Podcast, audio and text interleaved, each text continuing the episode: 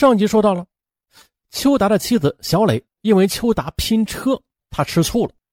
原来的，邱达当年曾经带过一个刚进公司的女孩高小梅，高小梅喜欢邱达，并且呢还曾经向他表达过爱意，嗯，但是被邱达拒绝了。后来呢，邱达跟小磊结了婚，啊，由此妻子小磊和高小梅便成了情敌。邱达跟妻子解释说。我跟高小梅早就没有来往了，大家只是一起为了拼车省点油钱而已。嗯，如果你反对，那我大不了不拼车了，行了吧？只要你不怕花钱，那我还像以前一样每天开车去上班。一说到钱，两人就没话了。小李也知道，自从有了儿子之后，每个月仅奶粉钱就将近千元，花费比一个大人还要多呢。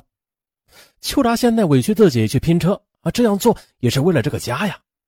啊，为了车，邱达越想越感到窝火儿。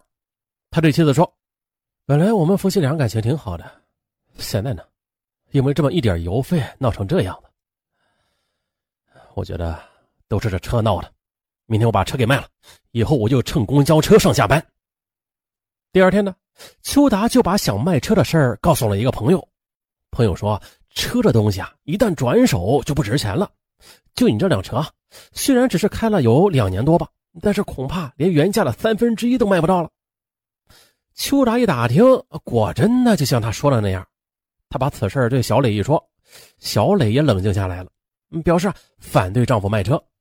邱达咬着牙心想：“不卖就不卖吧，也许要不了多久，油价就会降下去呢。”二零一零年的十一月六日。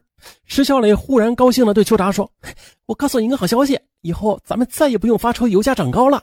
我给你找到了一个省钱的办法。”原来的石小磊在家带孩子时，接待了一个名叫许明兰的朋友。因为许明兰跟邱达是南通老乡，所以啊，石小磊跟他关系相处的也很好。石小磊跟许明兰聊天时，把自己因为高油价跟丈夫生气的事儿说了出来。可许明兰听后便说：“我本来以为你是白领，根本不在乎那点油钱的。原来是这样啊！那跟你说吧，如果你想节省油钱，我倒有个办法，就是不知道你愿不愿意做。”嗯，石小磊一听来了精神，连忙问是什么办法。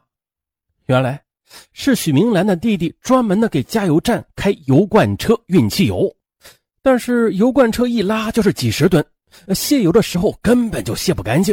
里边每次总会剩下不少，所以很多私家车的车主都跟油罐车主联系把剩余的油给抽出来使用。石小磊一听，觉得，哎，这个办法还真不错，又不犯法啊，为何不让丈夫去试试呢？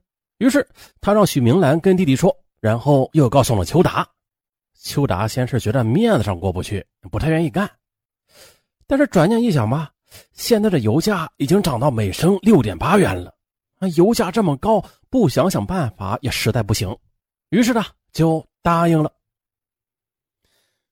许明兰的弟弟叫许国强，十月二十二日下午，他受到姐姐之托打电话给邱达，说自己刚送完一趟货啊，这车里还剩下不少汽油呢，让他赶紧去抽取。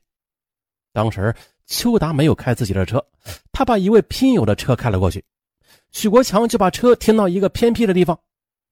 邱达赶到之后，就拿着准备好的一根几米长的塑料管子，啊，顺利的把油罐车内剩下的汽油给抽了出来。油箱还装不下啊，他又买了两只塑料桶。哎呦，这下还是没少抽，大概是抽了八十升的汽油左右。抽完汽油啊，当然不是白抽了啊，他送给许国强一条玉溪牌的香烟。事后这么一算呢，邱达觉得，哎呀，这事儿真划得来。八十升汽油价值是五百四十四元，而自己只花了二百二十元，这么一算，足足是省下了三百二十四元呢。哎呀，天下竟然有如此好事！看来得想办法跟许国强搞好关系了，以后再也不愁玩不起车了。想到这里，事后啊，邱达又请许国强吃了一顿饭。许国强很豪爽啊，当即表示只要邱达需要抽油，就只管找他。事后的。邱达又从许国强车里抽了几次剩油。二零一一年一月二十七日晚，邱达又接到许国强的电话了。在接到电话之后，他带了三只塑料桶，然后开着车去找许国强抽剩油。许国强在吴立桥旁边停好车之后，不知跑哪去玩了。邱达就把爱车的油箱和两只塑料桶装满之后，还剩一只塑料桶没有装满。他打开油罐上面的盖子一看，哎，这油罐的底部还有不少剩油啊！但是用塑料管已经抽不到了，于是呢，干脆是拎着空塑料桶跳进了油罐车。可不幸的是，油罐车内因为是密封的，他打开盖子就往里边跳。哎呀，这罐子里边漂浮在空中的汽油浓度太高了，结果进去没几下就被熏倒了。十几分钟后的，许国强的老板催他赶快去加油。他来到油罐车前，发现，哎，这邱达哪儿去了？啊，他肯定是抽完油就走了。于是伸手就把阀门给关上了，开着车就往拱墅加油站去装油去了。结果呢，这一通操作就把邱达活活的闷死在油罐里边。